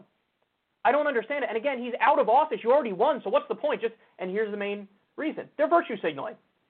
Now everybody was screaming at us when it came to force the vote, and they were like, "This is all performative, and it's all virtue signaling because it's not going to pass." And then they turn around and do a significantly worse version of virtue signaling and performance. At least with that performance and with that virtue signaling, it's on something incredibly substantive that wants to give people health care. This is like, I'm going to virtue signal, and there's no other message other than Trump bad. Trump bad, and I'm really, really against Trump, and I'm so against him I impeached him in his last eight minutes in office. It's just not serious. It's just not serious that this is how you want to spend your time when there's a pandemic and a depression. This is what you want to do. I just it, it doesn't make sense to me. The original impeachment on the grounds that they did it on didn't make sense to me either. I told you if you're going to impeach, do it over emoluments because that's substantive. Do it over the genocide in Yemen, that's substantive. Now they want to do it with this thing. Again, the phone call. I, I mean, I did a segment myself and I condemned it to the high heavens because it's absurd and it's ridiculous and it is authoritarian for sure. But it's also buffoonish and it's going nowhere and he's already out of office. So what's the point in doing this? I don't get it. It's like where do they put their energy? They put their energy on things that are just not as important. It's just not. At least with the fight for Medicare for all, you're fighting for health care. This is a fight to say, I'm more anti Trump than you. No, I'm more anti Trump than you. I'm really, really anti Trump. Congratulations. Maybe if you win this fight, he'll be out of the White House. Oh, that's right. He's already going to be out of the White House. So why are we wasting our time? Okay, maybe I'm going a little too hard on them here, but I just, it, I guess it bothers me that Force the Vote was attacked for being like performative and virtue signaling. And then this is way more performative and virtue signaling, and it's also less substantive because it's not there is no tangible benefit other than to say Trump bad. Whereas the tangible benefit of the fight on Medicare for all is I'm fighting to get you health care, and even if I lose, you're going to remember I fought to get you health care. And also, we're going to shift the Overton window where it's more likely we do get universal health care sooner rather than later. So I'm sorry. I just I think this is like like a caricatured version of like Trump bad that the outcomes of it are not that positive, whereas the outcomes of what we're calling for is a hell of a lot more substantive. There are way more upsides as a result of it. And it just makes me sad that, like, yes, everybody's got to pick their battles. Everybody needs to pick when they lean into fights. But this is an instance of, like, I'm going to lean into a fight and make it, like, the silliest of all possible options. And that's upsetting to me. Okay. Next.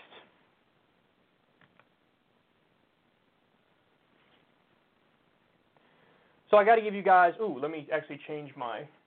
I got to do it again. I got to change my. I got to keep remembering to change my light color, y'all. Got to keep remembering to change my light color. I should do a poll on whether or not you guys like this version of the studio better. Cause I'll tell you, I really do like this version of the studio better so far. I think it's beautiful. So I got to give you guys an unfortunate update on what's happening with COVID-19. According to Raw Story, LA ambulances have stopped transporting some patients due to COVID strain. Um, this is a nightmare scenario. Los Angeles ambulances, uh, Los Angeles ambulance workers have been told to stop transporting some patients with extremely low survival chances to hospital and to limit oxygen use as record COVID cases overwhelm medical resources. California has emerged as the latest epicenter of the U.S. coronavirus pandemic, with nearly 4,000 deaths in the last two weeks alone, and hospitals bracing for another surge expected from the holiday period. In Los Angeles, where packed hospitals have been turning away ambulances, medics were Monday instructed not to transport adult cardiac arrest patients if they cannot be resuscitated in the field. Jesus Christ. And they're saying you can't use oxygen unless you really, really, really, really, really need it and it's last resort. How long have we been in this pandemic for? How long have we been in this pandemic for? It's been a long time. It's been a very long time. You're telling me we didn't get to a place where we upped our resources, where we upped our capacity to respond, where we could handle any level of a surge?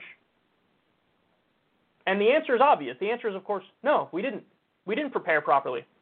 We didn't prepare properly at all. The federal government didn't prepare properly. The state governments didn't prepare properly.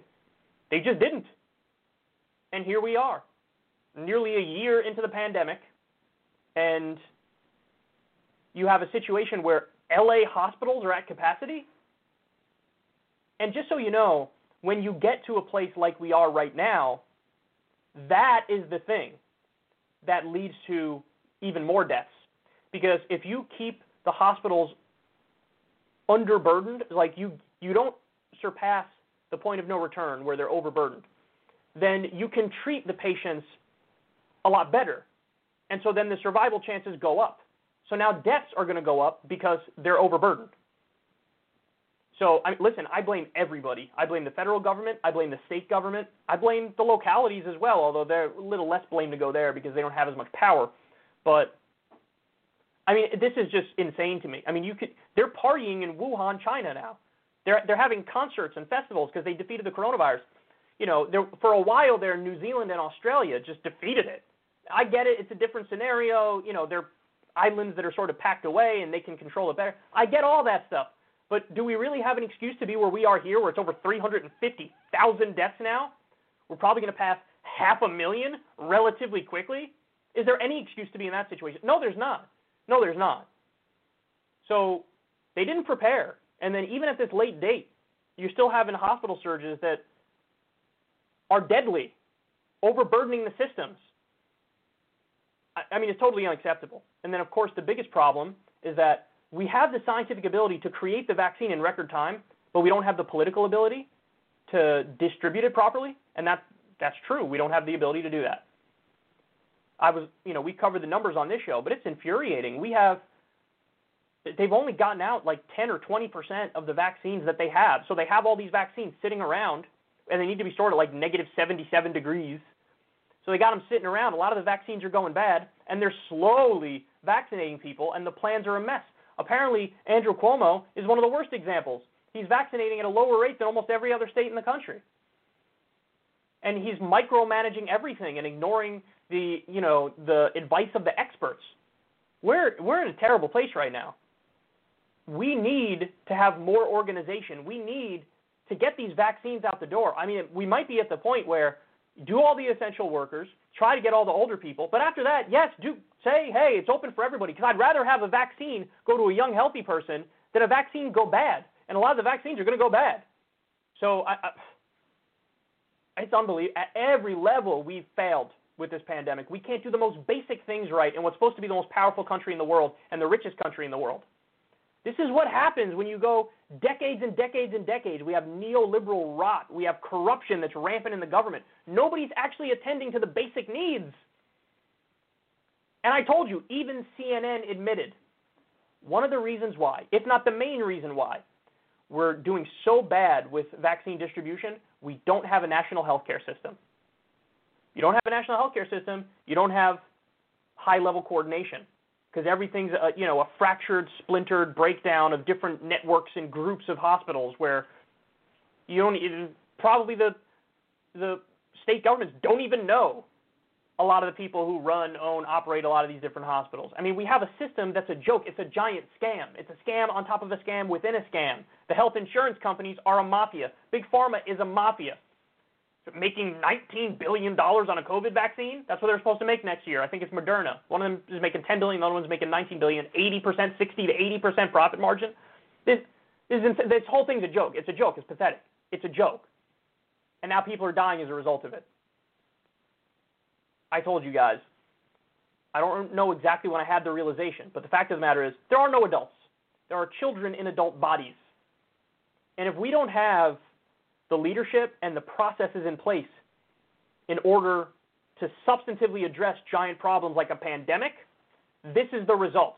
We're seeing it now.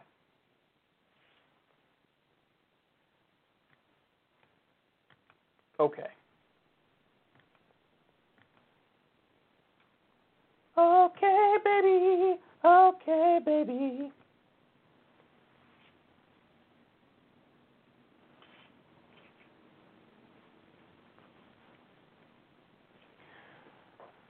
Now we're going to show the Florida governor and who he is trying to copy. You can take a guess.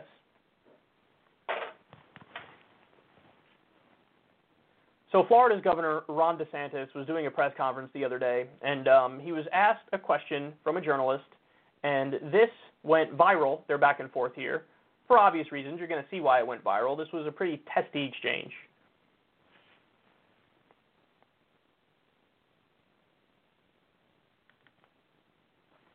Governor, what, what has gone wrong with Governor? What has gone wrong with of the vaccine? That we've seen phone lines jammed, websites crashing. There's a lot of demand. I mean, I think at the I- end of the I- day, we, excuse me, excuse could- me. If I could finish my question. You just said what has gone wrong, so I'm answering the question. If I could complete the question, though. So you're going to give a speech or you're going to answer, ask a question? With all due respect, Governor, You I'm asked the question, I'm going to trying answer to finish my You're not, no, you're, you're, you're giving a speech. You asked the question. I am trying to ask you the.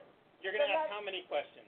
You get three? They only got one question. Why do you get three? With all due respect, Governor, I'm just asking if I could a- finish my question. You didn't, you My- finished the question. I did not. My full question is, what went wrong with the rollout of the vaccine when we've seen phone lines jammed, websites So you're repeating your question. To complete it for you, Governor, we've seen websites crash and also senior citizens waiting overnight for the vaccine. Where was that at? We've seen it in Duval, Broward, Orange, and Lee County. Why was, like in Lee, why did that happen? Did you investigate why? That's my question to you, Governor. You're the governor of the state. I'm not the governor of the state. Okay, but you didn't investigate why that, ha- like in Lee County, why, why was there a big line? Did you, did you investigate why? Could you tell us why? Because we, we distributed vaccine to hospitals, and, and the hospital said, first come, first serve, if you show up, we'll do it. So they didn't use a registration system, there wasn't anything that was done, and there's a lot of demand for it, so people are gonna wanna So go are you ahead and, saying there was uh, no and get it. plan then from the state to make sure that senior citizens didn't wait outside overnight? So the state is not dictating to hospitals how, we're not dictating to Carlos Migoya how he runs his operations here. That would be a total disaster. These guys are much more competent to be able to deliver healthcare services than a state government could ever be. So first of all, I have to say about this, it's pretty clear to me he's doing a Trump impression. Like his whole political shtick now is just to copy Trump. And one of the main reasons I say that is it's the exact same mannerisms. Now, to be fair, I, Trump has now, you know, seeped into the mannerisms of like every political person on the planet, whether it's me, other political commentators online, um, in the media, other politicians. There's definitely this thing where some of his hand motions, some of his hand motions, like where he goes like this all the time, that now has just become part of everybody's repertoire because when you watch it enough, it just sort of rubs off on you. Okay, so I want to give him a pass to some extent, but I also don't because it's clear that he's copied all of Trump's mannerisms. Like the whole thing was just every one of Trump's like patented moves, hand motions, is what Ron DeSantis is doing. So I think he, just like Marco Rubio, just like Ted Cruz, just like others, he's made an active decision. I am going to be like Trump. That's the first point. Second point is, and this one might surprise you guys a little bit. I actually don't think he's wrong in this back and forth. So was he being a dick to the reporter? Yeah, he was. But his his answer to her question was the reason why there are lines is we got the vaccines to the hospital and the hospital said we're going to do first come first serve anybody can get the vaccine if you want to show up and get it show up and get it. And so if you say that in the middle of a pandemic, of course there's going to be lines. There's absolutely going to be, there's no escaping that. Everybody wants the vaccine. Now, why do I actually side with DeSantis on this? Well, very simply, we see what it's like when you don't do it like that, and New York is an example of that. And New York has vaccinated fewer people than Florida. I mean, that's the problem, right? Like, so if if I was emperor and I got to make the decisions for the vaccine, I would have thought was let's let's have a federal system set up where people could get the vaccine from the federal government at certain places. Let's also get it to the states. Let's make sure all the hospitals get it. So you would set it up and you'd say it's essential workers first and basically older people and people who are immunocompromised. Now, if in the process of doing that, you're not nearly hitting the numbers that you need to hit, and they're not, they're not hitting the numbers they need to hit, and a lot of the vaccines are going to go bad. Well, then you make the decision very quickly okay, this isn't working, we're not vaccinating enough people, and so then I would say, okay, first come, first serve. Let's get the vaccine everywhere. distributed by the states, distributed by the individual hospitals, distributed by the federal government. There should be there should be areas designated in every state where it's federally ran and you federally run and people can go get the vaccine. So, in other words, I actually think this is what you should be doing at this point. If everything was going too slowly before with the finely tuned plans and vaccines are going to go bad, yeah, open it up to everybody for sure. Now, the only criticism of him that might be legitimate is, and this is of the federal government too, so you're delegating this stuff to the hospitals and saying, you guys go and you guys do the administering of the vaccines. Well, one way that you reduce the lines is to also have state facilities that you guys run where you could do the vaccines, and also have the federal government step in and have federal facilities where they could administer the vaccines. So you could have state run facilities, federal run facilities, and you can have the hospitals that are already there, which are, you know, terrible mix of all these different networks run by different uh, people. So that's a criticism of him that, that's legitimate. Hey, why don't you have state run areas where you could get the vaccine? Because then he probably doesn't have an answer for that because he hasn't planned for that. So he'd be wrong on that front. But to blame him for the line, I actually don't agree with that. Because, yeah, if they're opening it up to everybody, which is the right thing to do right now, since a lot of the vaccines are going to go bad, you're going to have lines. It's going to happen. There's, there's no way around it. And a lot of people who waited on that line for 24 hours to get their vaccine are still really freaking happy they got to get a vaccine. So, anyway, um, he's copying Trump. He's a little obnoxious. He wants to fight the media. But ultimately, the place we're at now with the vaccines, yes, open it up to everybody, give it to all the hospitals, all the clinics, have state run facilities, have federally run facilities, and let's get this vaccine out to everybody as soon as possible. We already tried the slow approach and the nitpicking certain demographic groups. It's not working. It's time to go all in. It's time to do a full court press. We are going to do another story, baby. Final story of the day. By the way, I'm very excited for uh, Krystal Kyle and friends this week. You're not going to want to miss that. You are not going to want to miss that. Okay.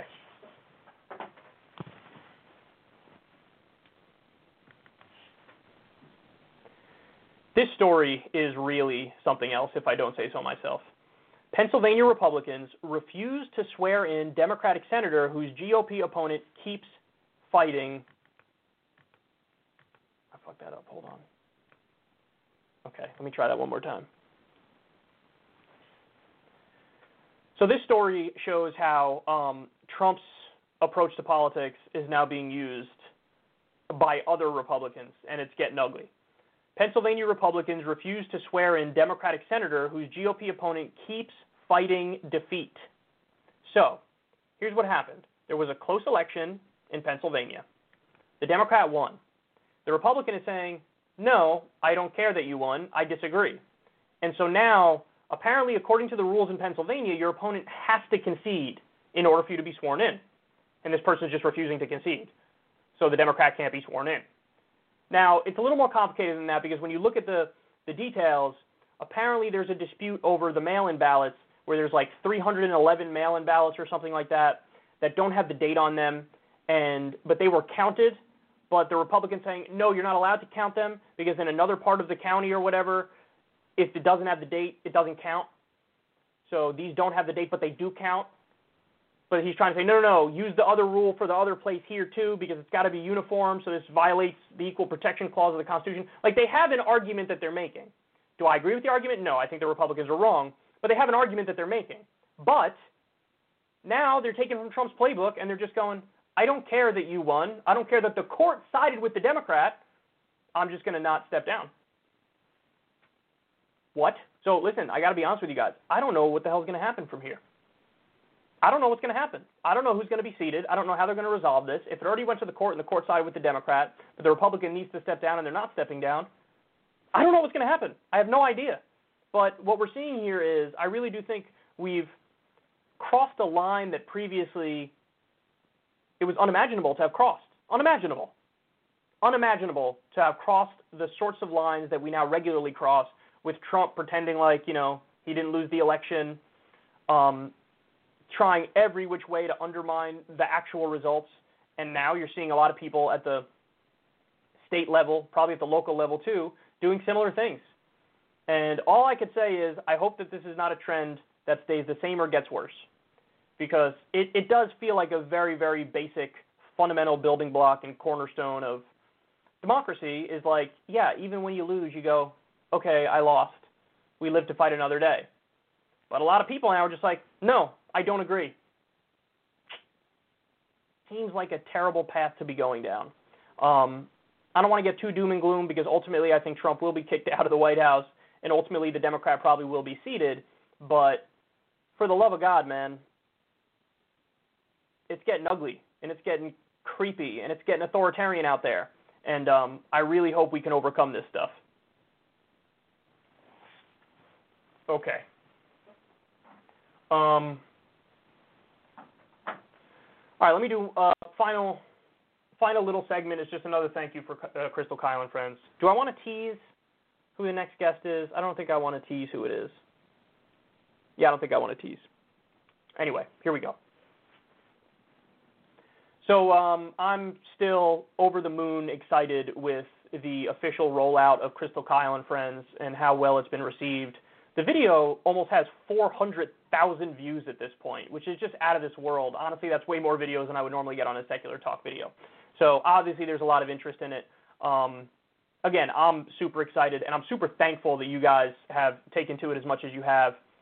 So again, I, I'm going to always have to repeat this so people who are new to this um, learn about it. But the way Krystal and Kyle and the way Krystal Kyle and Friends works is very simple. Um, the audio is free for everybody. The audio is free for everybody. It'll always remain free for everybody. We've made it as ad free as humanly possible. If there are any ads, it's because Google wants to take their cut and they jump in and throw an ad on it. But I've disabled all the ads on the back end for us. No ads, free audio for everybody. If you want to, you could tip us for doing the show because we're fully listener funded and it's $5 a month, and that gets you the video of the podcast, and it gets you the video a day early. So, again, I'll leave the link in the video description box for our Substack. If you sign up with our Substack, on top of getting the, the video and getting it a day early, you also get some newsletters as well.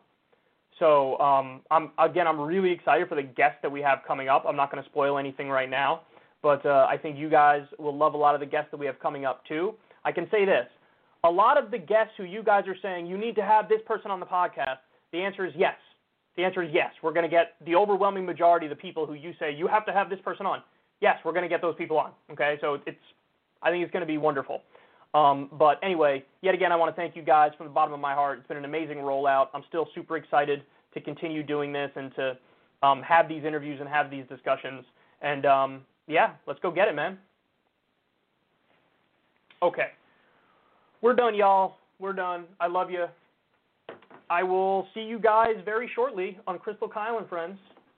Very exciting new addition to the repertoire, to the rotation, I should say. So, yeah, I'll talk to you guys soon.